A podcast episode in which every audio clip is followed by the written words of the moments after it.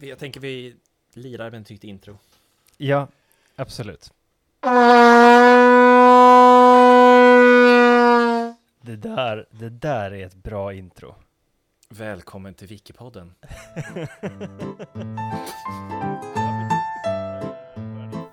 Du lyssnar på Wikipodden, avsnitt 4.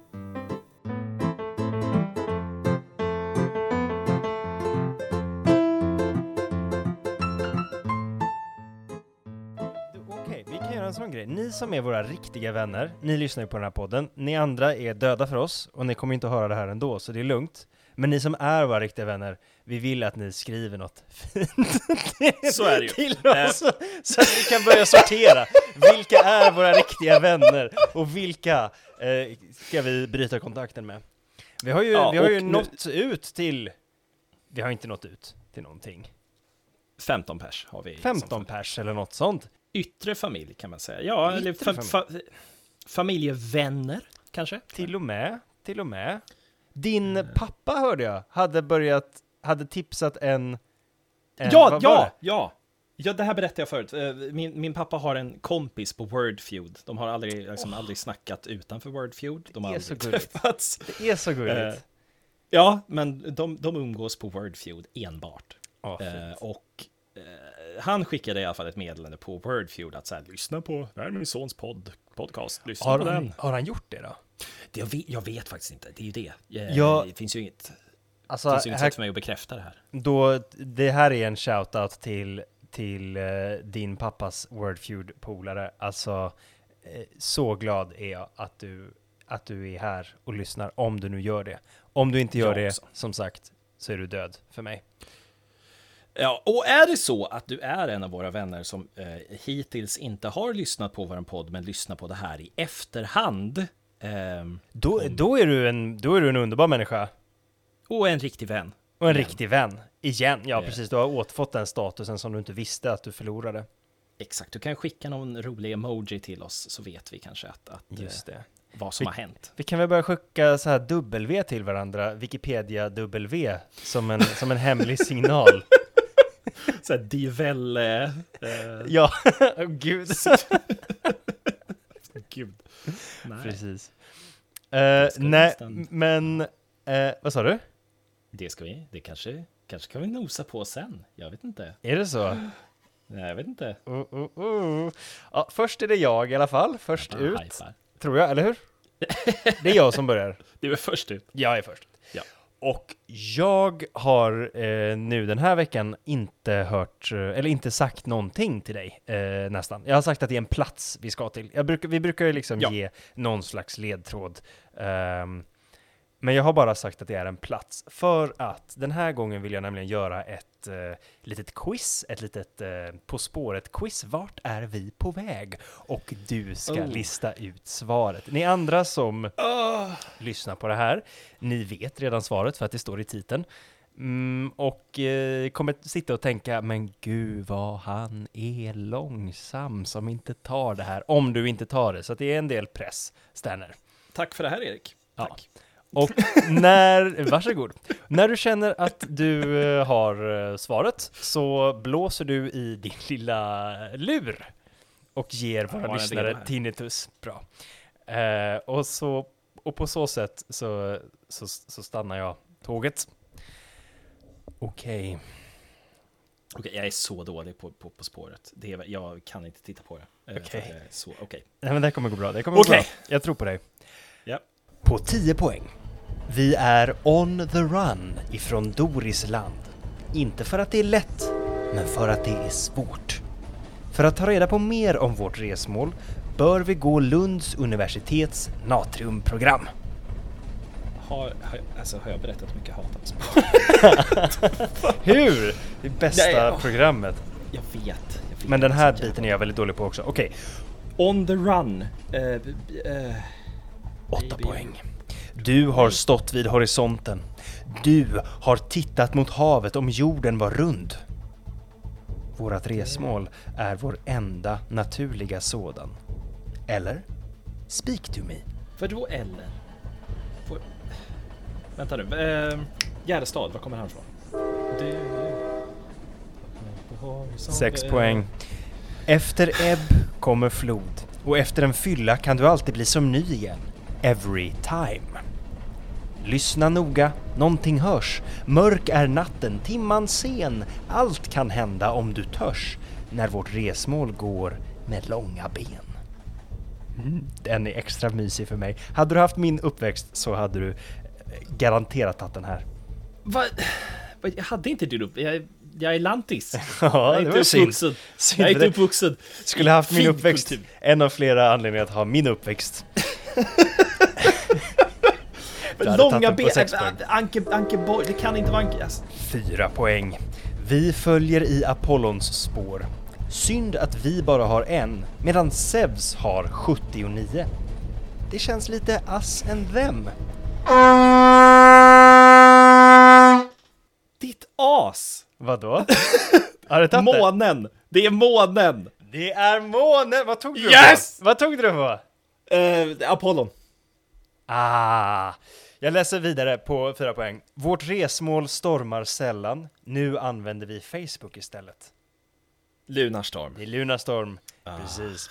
Här visas alltid, på två poäng, här visas alltid samma soliga sida upp, oavsett hav eller högländer. Men det finns en mörkare sida också, alltså här är det ett any color you like.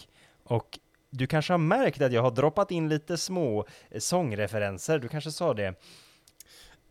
Det är ifrån Pink Floyds album Dark Side of the Moon. Precis. On the run, speak to me, time, us and them, any color you like. Och sen på ettan hade jag förberett en sån här klassisk På spåret eh, ordvits. Måne bra här där lunna fågeln är nationaldjur. Ja. Ska vi gå igenom då? Vi är Alltså- on the run som sagt Ja. ifrån Dorisland och i Harry Martinsson, vad heter han? Harry Martinsons dikt eh, epos Aniara så är jorden kallas för Dorisland. Så Ja. vi, är, vi åker från Dorisland, inte för att det är lätt, men för att det är svårt. Och det var ju det som Kennedy sa. We choose to go to the moon in this decade and do the other things, not because they are easy, but because they are hard. Precis så sa han. Och den, nu är min favoritledtråd här. För att ta reda på mer om vårt resmål bör vi gå Lunds universitets natriumprogram. ja vad, vad handlade det om? LU, Lunds universitet, LU och sen natrium NA. NA! Luna. Precis, vilket är i latin för månen, Luna. Du har stått vid horisonten, du har tittat mot havet om jorden var rund. Det är ju Ted Gärdestads låt Satellit och vårat Ja. resmål är vår enda naturliga sådan, säger jag sen. Ebb och flod, det fattar vi. Fylla, eh, eftersom att det är tidvatten. Fylla F- kan du alltid bli som ny igen, fullmåne och Ja. Eh, lyssna noga, någonting hörs. Den här är ju min då mysiga referens till min egen barndom. Det är alltså ifrån barnmusikalen Månen går, eller När månen går med långa ben. Fantastisk. Kolla upp den på Spotify. Åh. Några eh, Majorna Nej, den hade jag inte en chans mammor i. som gjort. Någonsin. Vi följer Apollons spår, alltså det är då, det var där du tog den eller? Ja. Ja, Apollo var ju eh, både rymdskeppet då som, som NASA åkte iväg till månen med och även då eh, Apollon var den grekiska guden som hade månen i. Ja, det var det! Ja, precis. Åh nej! Jag tog det på rymdskeppet och inte den klassiska... mitt- Åh nej, jag har Åh, så många nej. jag vill be om ursäkt till. Känner du dig fake? Eh, Alltså för det första, jag vill, jag vill be om ursäkt till din musiklärare Stefan för att jag inte tog Pink Floyd-referensen.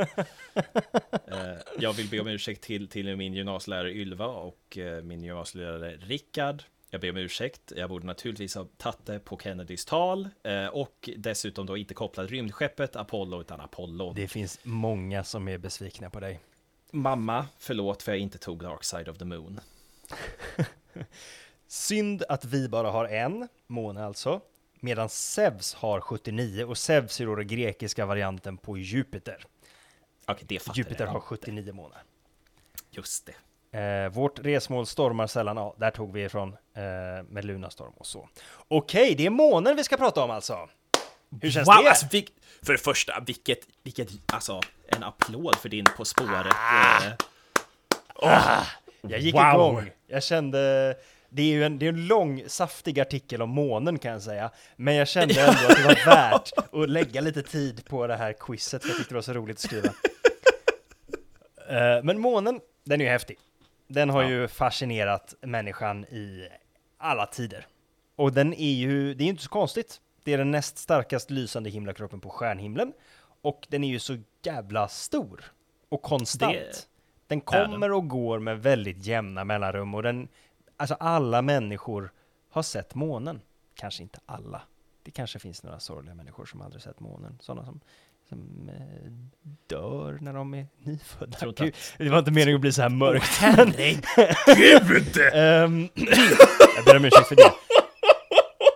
Det jag menar är att månen har varit väldigt central för väldigt många kulturer. Ja, Eh, det är liksom en, en konstant, lika konstant som solen är månen. Eh, men månen är lite lätt, eh, lite mer lättillgänglig för att man kan titta på den utan att bli blind. ja nej, men de har ju mer mainstream appeal definitivt när de kollar på solen. Så kan man säga. Så kan man säga. Det, man kan ju, och man kan verkligen förstå att det här är något gudomligt. Det här är, det här är ju något övernaturligt. Vad, alltså hur kan man ens förklara att det är en stor gul skiva som liksom återkommer med jämna mellanrum? Alltså det är, och även då solen såklart. Men Ja, ja. solen har ju den, som jag sa då, nackdelen att man inte kan titta på den. Månen Mm. finns ju liksom beskrivet ifrån många olika kulturer för alla har sett den på samma sätt. Eh, det är de här eh, högländerna och haven som jag pratade om tidigare. Mm. Det som går upp och ner som skapar de här eh, stora skuggorna på månen som vi då ser som till exempel gubben i månen. Mm. Mm. Andra kulturer ser en kanin i månen. Jag vet inte hur det går ihop. Och jag menar, om jag ska vara ärlig, gubben den ser inte jag heller. Eh, En men kanin? en kanin. Nu måste jag söka på Moon Rabbit bara för det. Ja, gör det.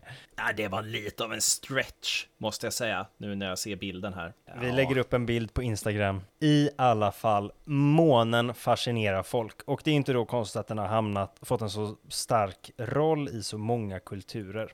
Den är en eh, självklar deltagare i den här zodiaken, du vet stjärntecken och sånt, den här underbara vetenskapen eh, med Som astrologi Vi, som vi känner och älskar. som vi känner och älskar. Eh, och eh, där symboliserar månen känslolivet, empati, intuition, eh, m- lite mystiskt så, men ändå klart positiva traits, eller hur? Mm. Mm. Ja, ja. Intuition, det är ju, det vill man ju ha. Men de gamla grekerna, då pratar jag alltså gammel, gammel grekerna, alltså inte inte en gammal grek som är 70 år, utan gamla greker på antik, antikens grek. Varför förklarar Antikt. jag det här? Alla fattar vad jag menar med gamla greker. Eh, gamla Jag greker, uppskattar de, det. tack. De trodde att månen hade en negativ inverkan på människan. De gamla grekerna. Det kan ha att göra med att de eh, såg månen som en kall eh, motsvarighet till solen. Eh, och det är den ju, eller den är ju kall och solen är varm. Mm. Det vet jag. Ja. Eh, det hade de rätt i. Men det de tänkte då, som kanske inte riktigt stämmer, det är att solen var varm och månen var kall på samma sätt som solen var varm. Alltså att månen strålade eh, kyla, så som solen strålar värme. Så att det blev kallt på natten, det var för att månen eh, fick makten och tog över och gjorde det kallt. Inte att det var avsaknad av solen. Som en slags kosmisk morran runt jorden bara. Oh. Ja, fy fan. Stort morgonansikte bara dyker upp över horisonten och bara Ja, så läbbigt. frosten. Precis. En stor kosmisk... Gud vad läskigt. En stor kosmisk morgon eh, såg grekerna det som. Och då är det ju inte konstigt att tänka att de tyckte det här var lite eh, läskigt och att den hade en negativ inverkan på Ja, människor. då köper jag det. De, de tänkte att man kunde bli mångalen, kallas också för månsjuk, månadssjuk eller månadsrasande. Och på engelska, lunatic. Ja, såklart! Såklart! Tänkvärt. Just det. Var man mångalen så led man av häftiga humörsvängningar, anfall eller sinnesförvirring, tänkte de här grekerna. Aha. Och det var alltså storfräsare. Det var inte vilken grek som helst, utan det var Aristoteles, Grekernas grek. Plinius den äldre och William Pitt den yngre. Det, han är den yngsta premiärministern i antikens Grekland. de här storfräsarna i alla fall, grek-grekerna, de förklarade de här sjukdomarna eh, som antagligen var epilepsi eller vissa former av bipolär sjukdom eh, så här då. De tänkte att man, var, man, var, man fick anfall för att månen påverkade dig och den påverkade dig genom att din hjärna Mm.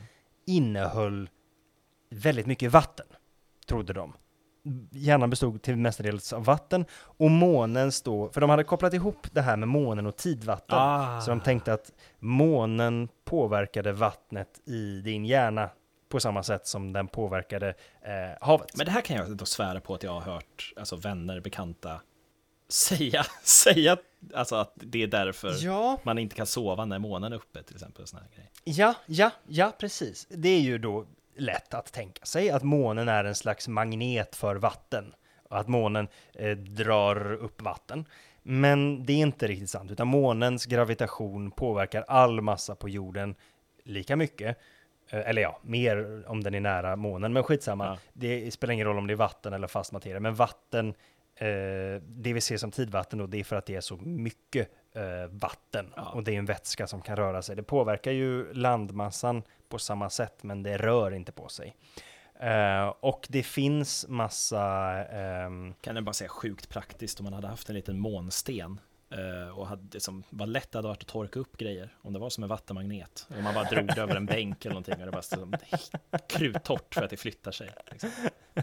Precis, det hade varit eh, riktigt praktiskt. Någon borde, Get on it. någon borde get on it, precis. Nej, men jag har ju också hört att man har svårt att sova när det är fullmåne. Ja, Det är många som, som säger och att det då är för att eh, månens dragningskraft eh, påverkar eh, ens vatten eller någonting. Och då, till att börja med, eh, det är inte mer dragningskraft när det är fullmåne. Eh, men den kan ändå då kanske vara synkad med våra inre känsloliv på något sätt. Men det som står på Wikipedia här, och jag citerar. Vetenskapliga undersökningar av olika påståenden om månfasernas inverkan på människor, exempelvis på sömnen, på mängden olyckor som inträffar, komplikationer vid operationer och förlossningar och till och med påverkan på hårväxten, har kunnat visa att inga sådana samband finns tyvärr nej men det vet man väl ändå på något vis. Men det är så jävla tråkigt Jo, att men- säga bara. Det är ju det, man känner sig som en jävla nörd. Det är tråkigt. Eh, Man känner sig som en nörd, man känner sig som en, som en eh, så buskill.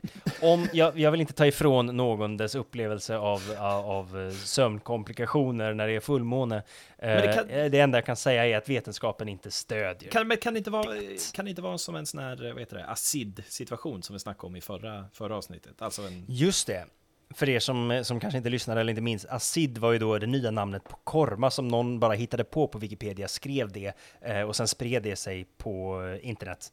Och sen blev det ett nytt namn Just som, för korma. som en självuppfyllande profetia. Liksom, att det, Just för att det. man, man känner att så här, åh, det är fullmåne i natt och då kommer jag inte kunna sova. Jag ska upp tidigt imorgon och har ett möte. Mm. Och så, och så liksom ser man att det är fullmåne och så, åh, nu, ja, och så är man stressad för att man inte kan sova och för man vet att man kommer sova dåligt, så sover man dåligt för att. Så tänker jag att det absolut kan vara. Men, men det man hör i och för sig, det man hör ofta med sådana här stories är att folk vaknar och sover dåligt och så bara, hmm, vad, är, vad är det som kan, vad är det som gör att jag sover dåligt? Ja. Och så går de upp och så tittar de och ser det fullmåne. Och så bara, ah, det är därför. Så, så det eh, motsäger ju den att man skulle ha sett det innan. Men i- å andra sidan, minnet funkar ju på konstiga sätt. Man kan ju ha sett det och inte riktigt registrerat det, men ändå blivit orolig. Skitsamma, nu är vi inne på ett helt annat spår här. Förlåt. Killgissning. Ja, det är, av- det är I alla fall, de här grekerna, de tänkte månen drar i ditt järnvatten så du blir i obalans och då får du din, eh, då får du så här anfall och grejer. Det var ju fel, men de försökte i alla fall och det är ju ja, bra. ja. Eh, månadssjuk och månadsrasande har använts eh, på svenska för att beskriva kvinnliga humörsvängningar under menstruationen. Ah, såklart. Ah. Eh, Så jag kan inte vara hemma ikväll för min hustru är månadsrasande. Alltså, det är ändå, alltså, månadsrasande låter ju coolt ändå på något vis. Ja, Alltså, jag, ja det är ju inte mån, det är ju liksom inte så kopplat till månen. nej, det är det ju inte. Som, nej, nej, nej. Det är ju månadsrasande, ja. Kanske. nu är vi inne på djupt Nu är vatten. vi inne på... Och jag ska, dyka, jag ska dyka ännu djupare i det vattnet. Jag ska prata om, lite om menstruation eh, eftersom att jag ju är en man och inte lider av månadsraseri utan jag har helt klart sinne. Så det kan jag prata om. Eh, vem bättre Du känns att prata om det än jag? Tack. Eh, menstruationscykeln är ju väldigt eh, lik en eh, måncykel. Undersökningar har gjorts på jättemånga människor som eh, inte tar eh, p-piller eller liknande som skulle sätta eh, cykler ur fas och kommit fram till att en genomsnittlig menstruationscykel inte riktigt stämmer överens med en måncykel, men den är väldigt lik. Eh, så pass lik att eh, personer såsom Darwin teoriserade att man eh, på, på gamla dagar, i liksom människans ursprung, då bodde vi på, mycket på kuster, där det var viktigt att hålla koll på tidvatten, så att kroppen på något sätt synkade med månen. Så att inte helt, man inte helt otänkbart tycker jag. synkade sin menscykel med havet? Eller, eller, vad- eller vad? Ja, så man visste att nu blir det... Nu blir det ebb. Nej, jag vet inte fan. Men eller det kanske liksom bara var en bieffekt av att hela, hela väsendet var synkat med månen. Jag vet inte. Men det, det är lite kul. Det är lite spännande. Månen är en viktig symbol inom islam. Mm. Det vet vi ju. Det är ju den här månskäran. Det som jag kunde hitta om varför, det är för att profeten Mohammed, han ska ha delat månen i hälften och satt tillbaks den igen. What? Ja, och det är ju ett, alltså snacka om ett eh, coolt mirakel att ha. Wow. Jag menar, gå på vatten, coolt, men att fucking dela Dela månen månen! och sätta tillbaks den igen. Nice! Det är ganska coolt. Det är ganska badass. Men, det, är väl, Eh. det är väl lite, eller det är inte alls som, men, men eh, är, är inte en av myterna om Uranus ringar att det är eh, Jesus omskurna förhud? Ja, eh, Saturnus. Saturnus är det till och med. Ringarna eh, kring Saturnus, det var någon... ehm, Jag du har koll på det här. någon inom Vatikanen, någon så här forskare inom Vatikanen la fram som en tes att Jesus förhud, för han ska ju ha, han var ju jude, så han eh, var ju omskuren. Mm. Mm. Och hans förhud kan de ju inte bara ha slängt, för det var ju en helig relik. Även om de inte visste det när han var ett litet barn. Men så Ja. då tänker man, hmm, den här förhuden måste ju ha hamnat någonstans. Det kan ju vara Saturnus ringar. ja, Alltså, det är ju ett förslag, tänker jag. Han la fram ett förslag. eh, i alla fall. Han, han splittade månen, det är coolt. Ja. Och vissa då ehm, lärda inom islam anser att månen kommer att splittas igen vid eh, domedagen, eller vid... Ja, den ska splittas. Wow. Det är ändå en mäktig bild ändå. Alltså man fattar ju att om månen är kluven i två, jag menar då, något är ju på gång. Liksom. Det är... Något är verkligen på gång. Jag hade fått panik om jag tittade upp och såg att månen var inte bara en halvmåne, utan det var liksom en halvmåne där och en annan halvmåne där borta. Ja, men och, och, som glider ifrån varandra typ. Och, ja, nej. Ja. Åh. Mäktig, mäktig syn. Eh, jag ska gå in på eh, lite mer hur månen ser ut. Grå. Nämnde förut att det, är, att det finns eh, sådana här hav och högländer Ja, som skapar lite olika skugg, skuggbilder, vilket vi kan se som en slags gubbe. Eller kanin, för den delen. allegedly kanin. De här eh, olika skuggorna och högländerna och haven kommer mest ifrån att månen typ är helt sönderbombad av asteroider och kometer. Nej. Det ska finnas ungefär 300 000 kratrar som är bredare än en kilometer och det är bara på den närmsta sidan, den som vi ser. Ja, den ljusa sidan av månen, eller vad man ska säga. Det kommer vi till. Det finns inte en sida som är den ljusa sidan, men man brukar kalla den för den ljusa Klampade sidan jag som i är klaveret där. Där klampade du, du följer min fälla. Eh, men vi återkommer Hade till det det. varit QI Den- hade jag triggat en, eh, en alarm. Ja, en sån ja klaxon. precis. Eh, och på tal om QI, det finns ju en ständigt återkommande fråga där om hur många månar jorden har. Just det. Jag skrev i mitt lilla quiz här eh, att vårt resmål är vår enda naturliga satellit. Eller? Och det är ju då för att de olika år ger olika svar på om vi har en månad, två månader, 20 000 månader eller inga månader. En spännande teori är att jorden har ingen måne, utan istället har jorden en eh, systerplanet. Och att månen skulle kunna klassas som en planet Så eftersom att när man gjorde den här klassifikationen som stängde ut Pluto ur solsystemets planeter så la man ju upp vissa då kriterier för vad en planet är. ja, just det, så Pluto var ju inte en planet längre.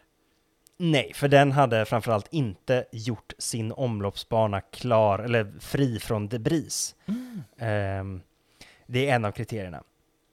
En annan kriterie är att eh, den här himlakroppen ska ha blivit rund av sin egen gravitation. Mm. Och, och sen så var det något mer. Men de här kriterierna stämmer in på månen ganska bra. Så man skulle kunna hävda att månen och jorden tillsammans har gjort sin omloppsbana fri från debris. Eh, och att de då, att jorden utan månen inte skulle få räknas som planet, utan det är de tillsammans som blir ett binärt planetsystem. Ah. Återigen, alltså nördig grej. Alltså, tekniskt sett så skulle man kunna säga att månen är... Om någon bara, ah, kolla vad fin månen ser ut ikväll. Eh, vad menar du med måne? Vi har ju ingen måne. Ja, nej, precis. Det där är ju en annan planet i vårt binära planetsystem. Ja, just det. Och det är många som tror att den påverkar kroppen på olika sätt, men det finns många vetenskapliga forskningsartiklar som jag har läst allihop. Att Eh, men det är ju intressant det här att den har ett, eh, ett fast läge mot jorden. Mm. I framtiden, långt, långt i framtiden, så kommer jorden att ha en fast sida mot solen, eller mot månen. Så vi kommer vara som ett par, du vet om du tar din kompis i händerna och snurrar runt och bara tittar personen i ansiktet, så kommer det vara med jorden och månen. Men kommer vi sluta snurra? snurra runt. Vi kommer inte sluta snurra, men vi kommer snurra lika snabbt som månen snurrar runt oss. Så vi kommer ha en, lik, en synkad rotation med månen. Men, men... Så vi kommer bara se månen från samma håll och om man skulle vara på månen så skulle man bara se jorden från samma håll. Det kommer alltså bara vara... Ja visst är det Vad fan sjukt? säger du? Så vi kommer bara ha måne på ett, eh, en halva av Vet jordklotet. man, vet man vilken halva? Det här, Det vet man inte, eller jag har inte kunnat se det på Det här är Wikipedia i alla fall. Jag tror att det kan vara lite väl svårt att räkna ut. Men man kan tänka sig ett scenario då när vi inte har någon Ja, måne på, den här, på det här halvklotet, utan man måste åka till, eh, till Indien för att se månen. ja, men för det jag tänker då. Att det är liksom en indisk Ja, grej. för, ja, ja, ja, men för det jag tänker då är ju liksom, för, för då är det ju alltså hög tid nu att börja köpa upp så, så många tomter man kan i stort sett och liksom förvalta lite, lite bostäder och liksom lägenheter och Just det, grejer. det, som, det blir som sjötomt, att jag har Ja, måntomt. Jag kan se månen från, från balkongen. Har du månutsikt? Ja, är det sjönära? Jajamän. Byggnadsår 82? Ja, det är, det är lugnt ändå. Alltså, Ja, och det som, är, det som är coolt är ju att man kommer kunna ha månen på samma plats på himlen hela tiden. Ja. Så man kommer kunna navigera sig efter månen, det kanske man inte behöver. Men eh, man kommer också kunna bygga liksom konstverk som ramar in månen eftersom att den är fast på en punkt. åh, gud, nu blir jag nästan lite, nu blir jag nästan lite ledsen att det inte är så nu. Jag hur? tittade på månen i ett teleskop en gång när det var fullmåne. Eh, och grejen var att det var ju, det var ju rent ut sagt ett helvete. För att den flyttar ju på sig. Så man var tvungen hela tiden justera. Men, men i det här scenariot, Jaha, det var så snabbt alltså? ja men det, det- var en massa moln i vägen och det var ju över loppet av två timmar. Eh, Ja, ja, ja. Mm. ja. Men det, det, i det här scenariot, hade man inte haft det problemet.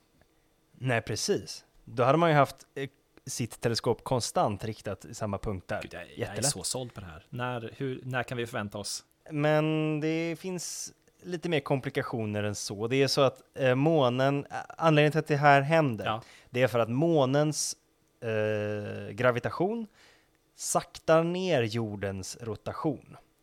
Vilket gör att vi får längre och längre dagar, år för år som går, så får vi lite, lite, lite, lite längre dagar. Ah, Eh, så vi kommer sakta ner, det kommer fortfarande vara dag och natt, mm, mm. men det kommer bli längre dagar och längre nätter. Och sen är det en sak till.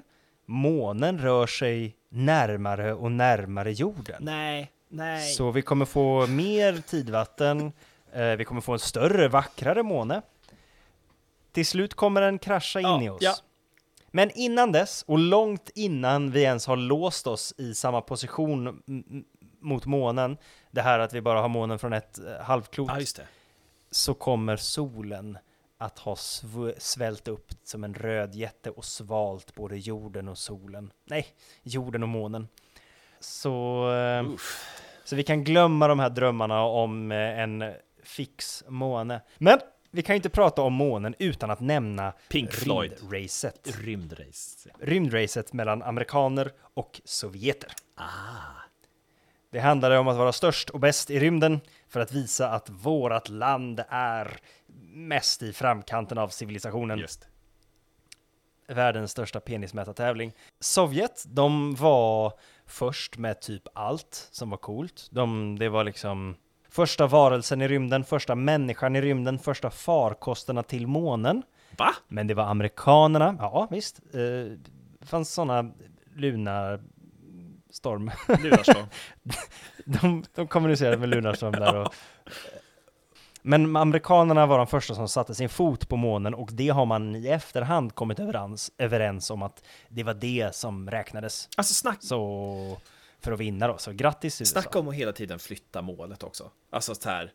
We, we have a dog in space. Och amerikanerna bara, ja, ja, ja, no, we have Det- det är human inte det in som space. räknas faktiskt. Nej, men då så här. Ja, det är inte det som räknas. Nej, det var inte det som räknades. Det, alltså, mitt, mitt mål hade ju i stort sett varit liksom, ja, vi har en permanent bas med 250 000 invånare på. Eh, Eller hur, varför stannade man vid människor på månen? kanske upptäckte de någonting där uppe som eh, människan inte var menad. Som var bättre att det låg kvar. Det Eller så tappade folk intresset. Kan också. Det faktiskt, ehm, på tal om Ja. det, det här, är- det, det här är ännu en källa Johan har sett på dokumentär för flera år sedan. Någon, Jaha, jaha, I love it. Eller lyssnat på tror jag till och med det var. Eh, det var massor med radioamatörer, det är just den här biten minns jag. Det var massor radioamatörer som liksom satt och höll på med sina, sina radios, eller vad man ska säga, en, Mhm.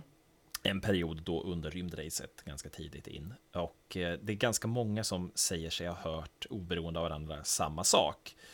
Eh, Mm. Så de fick liksom in ljudet av en alltså, kvinna med panik som de säger någonting på liksom ryska. Det vet man kanske inte Ja. riktigt om det var ryska, men någonting som lät ryskt. Eh, Oj.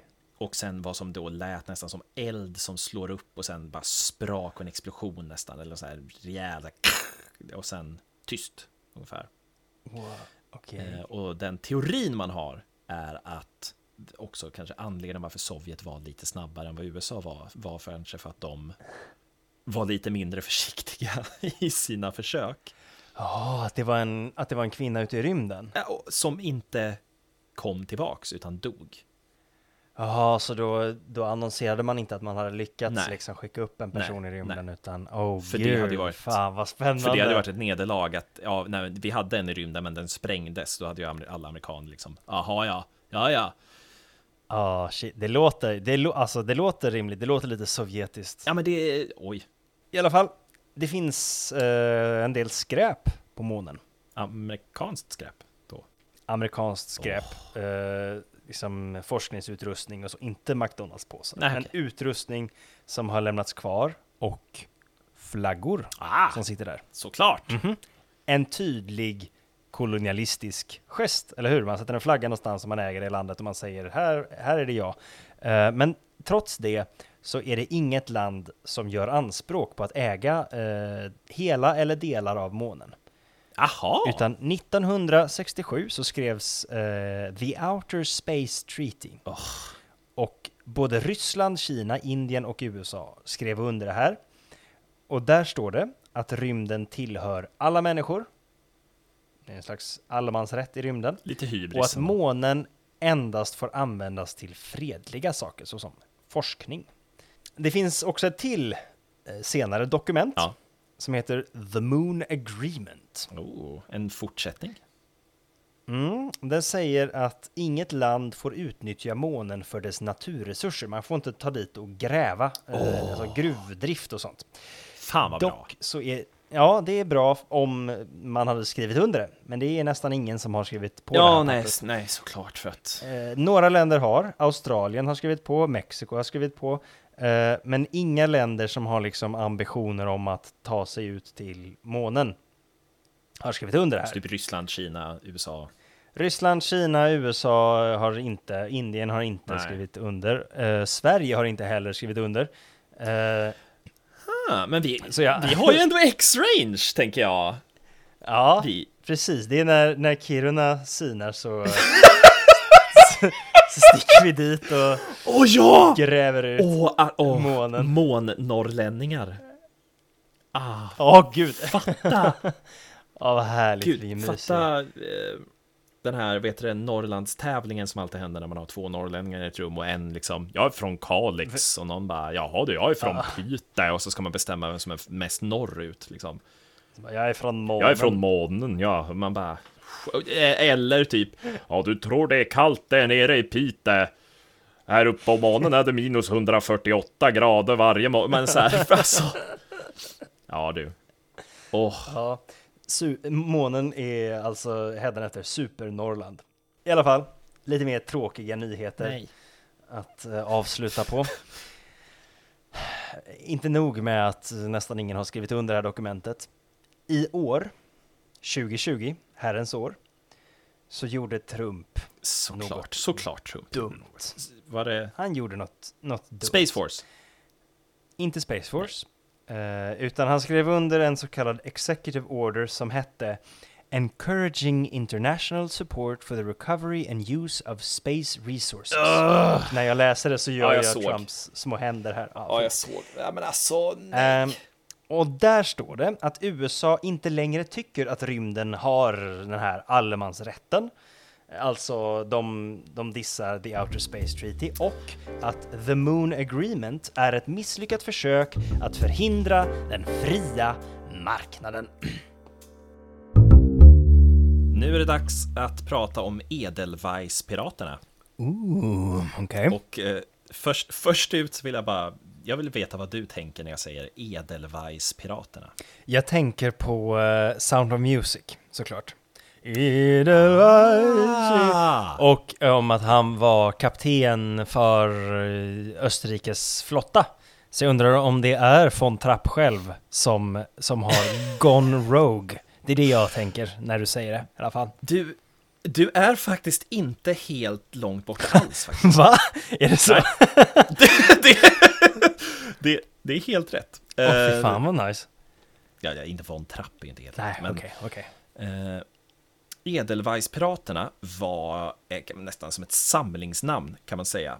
Mhm. För eh, en ungdomsorganisation inom Nazityskland.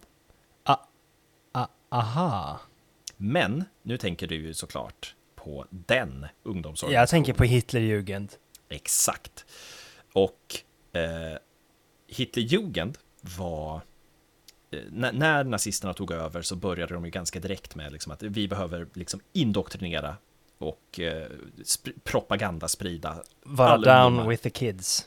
så, ja, så fort vi kan. Ja, Vilket gjorde att de ungdomsrörelserna som redan fanns i Tyskland, för det fanns ungdomsrörelser ja innan, så, såklart. såklart, som startades någon gång liksom 1890, eh, vilket liknar en modern scoutrörelse väldigt mycket. Den kallades för eh, ja, den tyska ungdomsrörelsen, the German Youth Movement. Okej. Eh, och den existerade ju då innan Nazityskland existerade. Ah. Så när Nazi, Nazityskland då blev etablerat, så en av de första sakerna man gjorde var att etablera Hitlerjugend, att ja, alla ungdomar ska vara med i Hitlerjugend och efter det rätt in i militären. Skulle alla ungdomar vara med i Hitlerjugend? Ja, inte nödvändigtvis, men det var den enda ungdomsorganisationen däremot. Aha. Därför att alla andra var olagliga. De olagliga förklarades. Nej, vad sjukt. Ja, så att Det visste jag inte ens. Nej, så den här tyska ungdomsrörelsen som fanns innan då, vilket var som scouterna kan man ju säga. Ja. Eh, De liksom var naturentusiaster och var ute och tältade och så här. Det blev olagliga och upplöstes och försvann. Oj, okej. Vilket betyder att det var en, det var liksom en hel mellangeneration kan man säga på folk runt 14 till 17. Ja. Som inte ville ha någonting med Hitlerjugend att göra. Och som dessutom var gamla nog att, att bara sluta skolan själva. För det fick man göra. När man var 14 fick man gå ur skolan. Okej, okej. Eh, Så det betydde att eh, plötsligt så fanns det då en, liksom, nästan en hel generation som var unga nog för att undvika att bli, eh, vad ska man säga, mönstrade och inkallade i kriget. Aha. Eh, För det, var gjort, men- det blev man när man var typ 18 eller 16. När man var-? Ja, Ja. precis, när man var 18. ja. Men också gamla nog för att inte vara med i, i Hitlerjugend, eller man ska säga. Aha. Och vad skulle de ta sig för? Ja, just det. Vad gjorde Edelweisspiraterna? Jo! Edelweisspiraterna var förståeligt, kan man väl kanske säga, väldigt eh, regimkritiska. Ja. Och eh, eh, framför allt eh, emot den här auktoritära eh, eh, auktoritära approachen. Ungefär. Just det. Den, den Och- fanns det ju gott om. Ja, och framför allt det största problemet var ju att de hade ju ingen lokal. Nej. Nej, För för, de de fick inte hade- ha sina scoutaktiviteter längre. Nej, nej alla ungdomsrörelser var ju förbjudna. Så att eh, det var liksom en, en hel mellangeneration som stod utan någonting att göra Ja, på sin tråkigt. fritid. Ja. i stort sett. Hmm.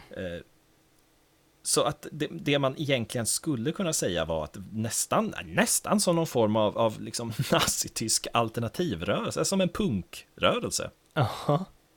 Eh, I alla fall till en början.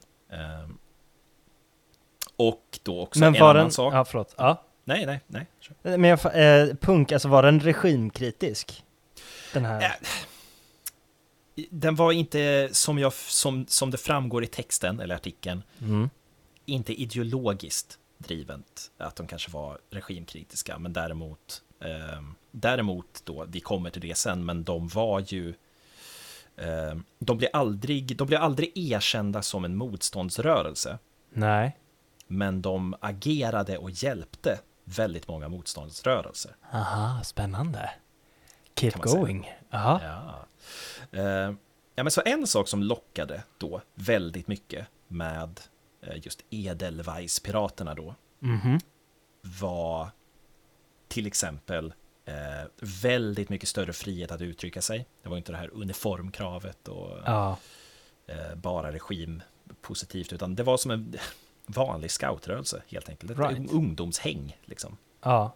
Eh, och en fri, fristad för väldigt många frustrerade tonåringar kan jag tänka Mm. mig. Eh, det som också lockade var att eh, det var inte könssegregerad. Nähä.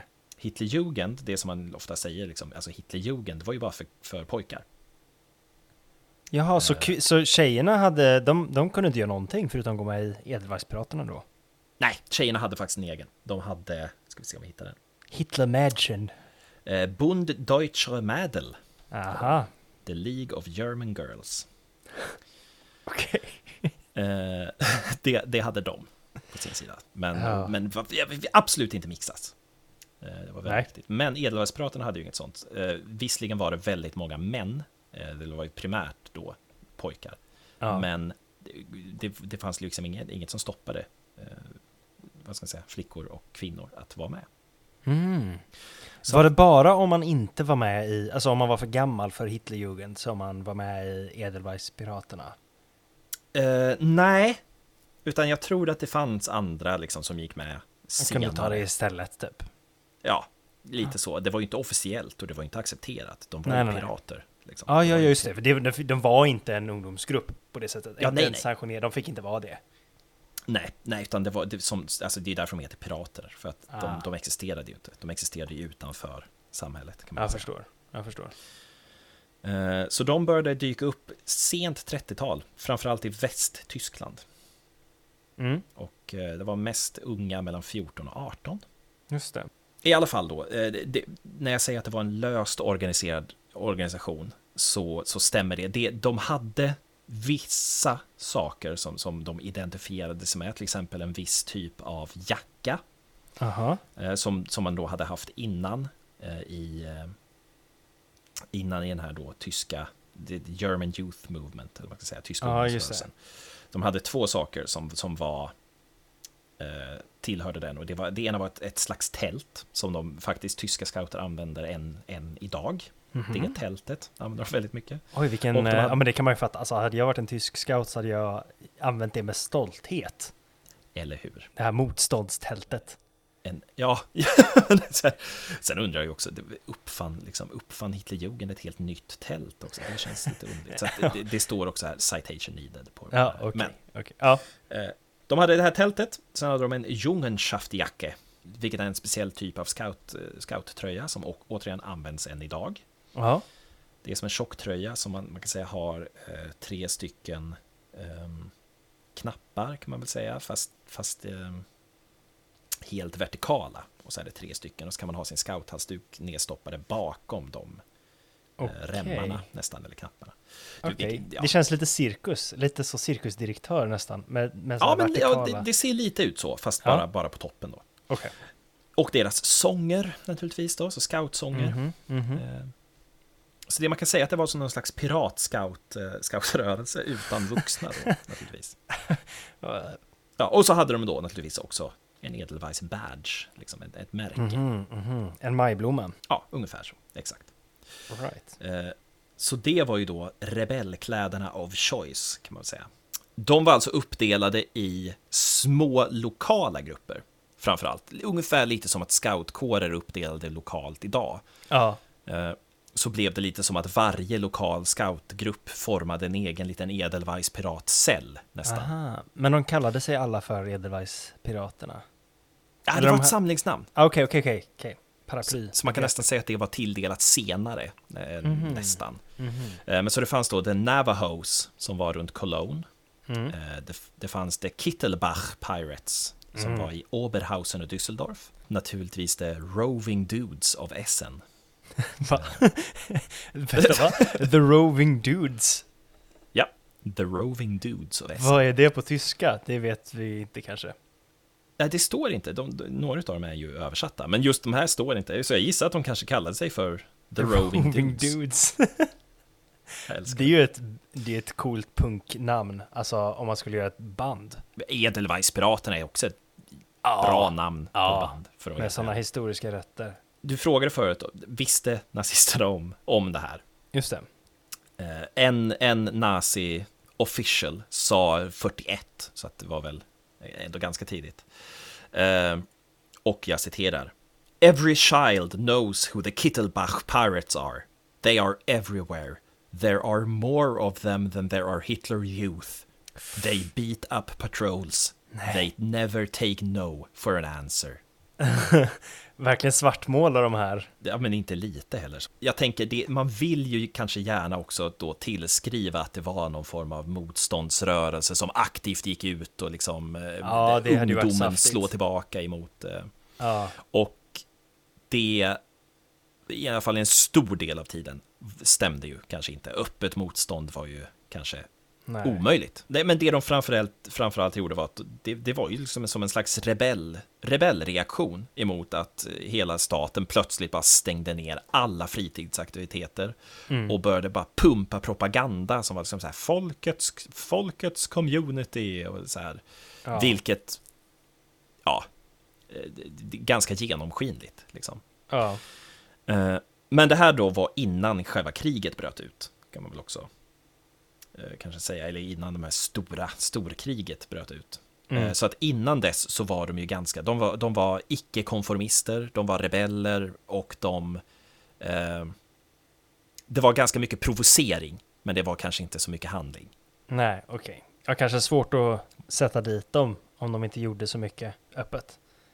Ja, det också, men också för att nazisterna såg dem bara som en mindre irritationsmoment ungefär. Mm -hmm. Mm -hmm. Eh, och att de kunde inte riktigt använda sin så här, vet, selektiv terrorpolicy. Det var liksom lite svårt att, att applicera den på, ja. på ett gäng oorganiserade ungdomar. Just det. Eh, men under kriget så väldigt många Edelweisspiraterna i alla fall eh, stöttade ju såklart de allierade. Ja. På olika sätt. Så till exempel så stöttade, eller stöttade de allierade, de, de stöttade till exempel folk som deserterade från armén och såg till att de kom ut ifrån Tyskland. Mm. Um, så de vilket, gjorde alltså, sånt handgripligt liksom? Ja, det, precis. Och det kom ju sen när kriget och liksom det här stora världskriget började eh, trappas upp kan man säga. Ja. Så, så trappades även Edelweisspiraterna upp kan man säga. Eh, så några grupper, till exempel eh, samlade ihop massa propagandablad som de allierade liksom hade regnat ner över Nazityskland. Så de samlade ihop alla dem och sen gick de och stoppade in dem i folks brevlådor. Nej, vad coolt! Så de gjorde liksom, eh, de fortsatte de allierades arbete med propaganda. Ja, kan man säga, liksom, för, allt för att motarbeta eh, regimen då, som de såg som, som ond. ja. Eller ja, som de flesta, alla bör se som ond. Jo, men svårt i kontexten och där och då. Det tycker jag ändå, det är props till dem att de såg dem som onda. Eh, Men också det här, hur kom de undan också ifrån nazisterna? Hur kunde de Ja. träffas? Liksom? Ja, hur gick det till? Ja, hur gick det till? Eh, De var scouter. Ah, så de bodde ute i skogen? Ja, Nej, så det de gjorde... Det var Jo, ett skämt. De var ute och... Nej, nej, de vandrade, de gick på camping, campingresor och liksom, de Nej gjorde men ju de här var ju, det var ju en cool grupp alltså. Bo i skogen, motsätta sig nazister. Vad mer vill man ha från livet?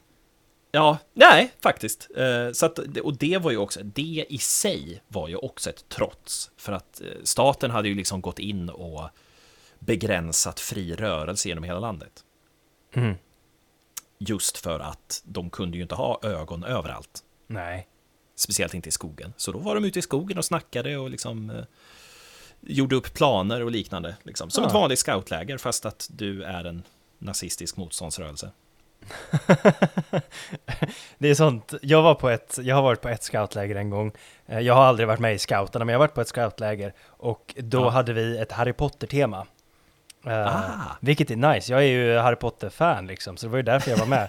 Men fatta vad co- coolt om man hade ett antinazist-tema på sitt scoutläger. Så nu ska vi sprida allierad propaganda, nu ska vi eh, smuggla ut eh, desertörer. Någonting de, som var gemensamt för alla var också deras brinnande hat för Hitlerjugend då. Det, det var liksom, det var sånt hat att de låg i bakhåll för deras patruller och deras, deras läger och såna här grejer och bara anföll. Nej, Jo, jo, bara, bara totalt anföll. För att Hitlerjugend var ju regimlojala också och var en del av militären. Ska Ja. man ändå komma ihåg. ja. Eh, Fy fan vad sjukt, de gick till anfall. Ja, de liksom gick i anfall och bara slog ner dem allihop. Och någonting de också tog väldigt mycket stolthet i. Ja, det förstår jag. Ja, så en av deras slogans var Eternal War on the Hitler Youth. Åh jävlar. Eh, Så det finns en sångtext här ifrån eh, en av deras sånger då, det, det är Navajos, när de sjöng. Ja, Jag, jag ska inte sjunga nu, men snälla. för att jag, ja, ja, men jag försökte hitta vilken melodi det var, för planen var att jag skulle sjunga, men jag hittade inte melodin. Ja, tråkigt. Men jag läser upp. Uh, the power of Hitler makes us small. We still lie bound and chained. But one day we will be free again, no more to be restrained. For our fists are strong and hard, yes, and our knives are sharp and drawn. For the freedom of our youth, Navajos fight on. Fan vad fint. Så det var liksom någon, en, en av deras kampsånger då, kan man säga. Ja. Det är ju nästan som att man blir lite våldsbejakande. Men vad hände sen då under kriget? För att det här gick ju, det här gick ju längre och längre kan man ju säga. Nu, nu har man ju ungdomsrörelsen som går runt och, och liksom drar kniv emot Ja, en nu annan är de väl inte bara en mindre, ett mindre horn i sidan. De, de måste väl vara en ordentlig huvudvärk. Om de anfaller Hitlerjugend. Ju, ju längre tiden gick desto hårdare blev också straffen. Så att eh, Gestapo till exempel identifierade ju då ibland vilka som var medlemmar i Edelweisspiraterna. Ja. Och då till en början så samlade man ihop dem, rakade deras huvuden så de blev helt skalliga och sen bara släppte man ut dem igen. Så någon form av du vet, skam. Ehm, Jaha, så att alla kunde Stämmer. se att de där är Edelweiss-pirater, de ska vi inte prata med. ja, Vi ska spotta på men dem. det, exakt, men det var ju början. Och sen så började de ju göra som de gjorde med alla andra problem de, de tyckte att de hade. Koncentrationsläger. Nej. Eh, oftast speciellt designade för ungdomar dessutom. Va, hade de, de hade koncentrationsläger som var speciellt designade för ungdomar. Yes! Alltså ju mer jag hör om de här nazisterna, desto mindre tycker Ja. jag om dem. Var ska det sluta? Ja? Eller hur? Eller hur? Men, eh, och sen en del hamnade också då i vanligt fängelse, för det, det fanns ju fortfarande vanligt fängelse. Men de hade då ungdoms, ungdomskoncentrationsläger då, för just för ungdomsförbrytare. Men den 25 oktober 1944, vad hände då? 25 oktober 1944, eh, jag vet inte, de fick spö i Ryssland eller något? Ja, nej, nej, Nej, eh, det, nej. Det, det, det, det är inget sånt Jag skulle inte, jag skulle inte kunna. Nej, Nej. nej, det var verkligen en retorisk fråga som jag tog en lite för lång paus på. Jag kände, oj, nu var det, nu var det klass, nu var det förhör här. Eh, Heinrich Himmler beordrade en, en rejäl, eh, vad ska man säga, nu, nu tar vi tag i det här. Ja. Nu ska vi krossa dem. Liksom. Ta i med hårdhandskarna. Så november det året samlade de upp en grupp på 13 personer eh, som var huvudet för något som hette det Rennfelder Group. Vilket var en motståndsrörelse. Den är erkänd som en motståndsrörelse i efterhand. De, de var sammansatta då av massa ungdomar, folk som hade rymt ifrån eh, arbetsläger eh, och, och judar. Ja. Eh, folk som liksom har rymt ifrån då lägren. De, de hade ju då format en grupp. Men eh, ledarna för den här gruppen, eller de som hade identifierats då som ledarna för den här gruppen, eh, hängdes i kolonn. Sex utav dem var Edelweiss-prater. Vilket då betyder att sex utav dem var tonåringar. Nej. Alltså under 18. Så de bara totalt hängde dem mitt ute på gatan i kolonn. Jag säger det igen, ju mer jag hör om de här nazisterna va, Eller desto hur? mindre gillar jag dem. Hur mycket de än försökte så liksom, de lyckades aldrig bryta dem. Nej. Utan de, de fortsatte ju. Eh, konstant. Bra jobbat. Av dem. Det, ja, och det tar ju ändå på något vis en enorm styrka ju längre in i kriget man kommer. Ja. Gud ja. Eh, Men även då, fast deras medlemmar blev dödade, även fast de, de hjälpte till med eh, de agerade ju lite som en motståndsrörelse. Eller de agerade som en motståndsrörelse. Många Ja. av dem var med i faktiska motståndsrörelser också. Också, aha. mhm, mm. Eh, Så blev just Edelweiss-piraterna blev aldrig erkända som en motståndsrörelse. Nähä. Jaha, hur kommer det sig då? Vet man det?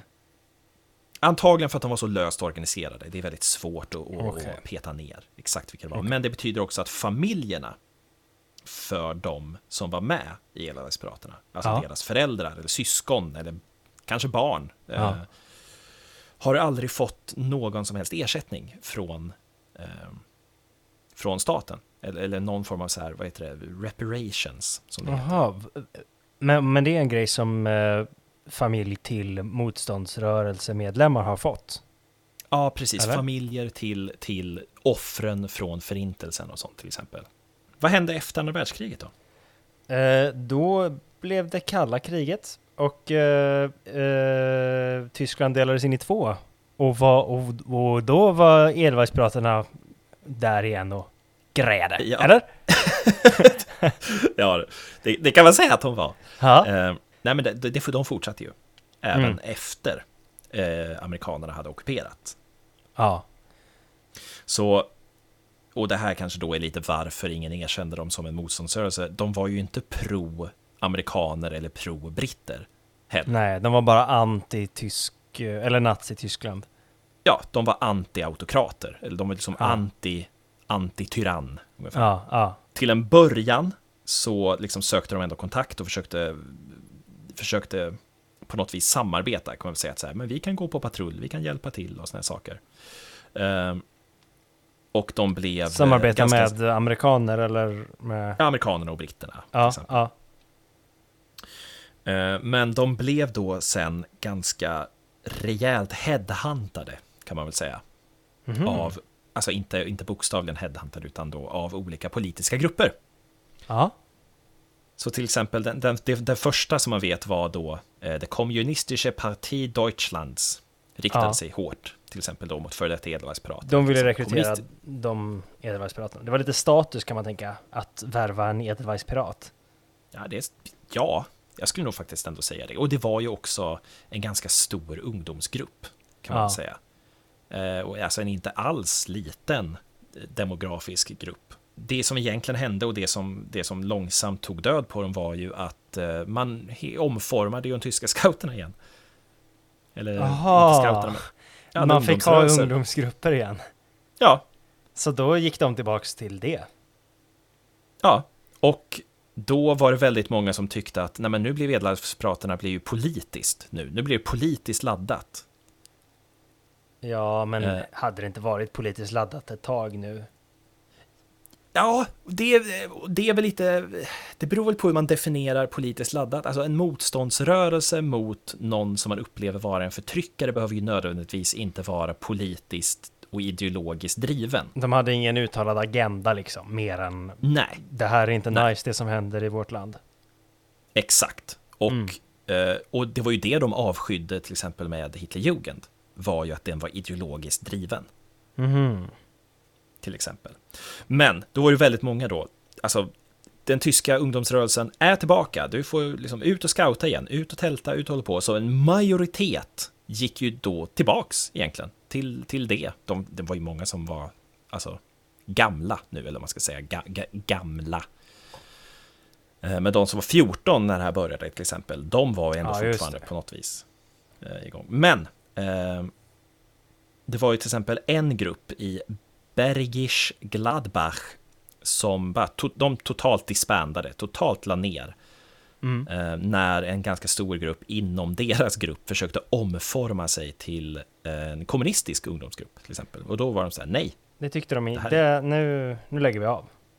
ja, det är, inte, det, här, är det, är inte, det är inte en politisk grupp. Nej. Mhm. Och det här var ju då i Västtyskland, som du sa, Ja. eh, som ändå var en vad ska man säga, demokrati, en ganska fri demokrati Ja. jämförelsevis. ja. Så vad hände på den andra sidan? Eh, blev det olagligt igen eller? Nej, men, det, men Nej. Ja. de var ju också lite mer förtryckande. Men då, för då kan man tänka, då fanns det en anledning för dem att liksom fortfarande hålla på. Ja, grejen att det här, det blev ju, det blev ju ganska, strax ganska luddigt kan man väl säga.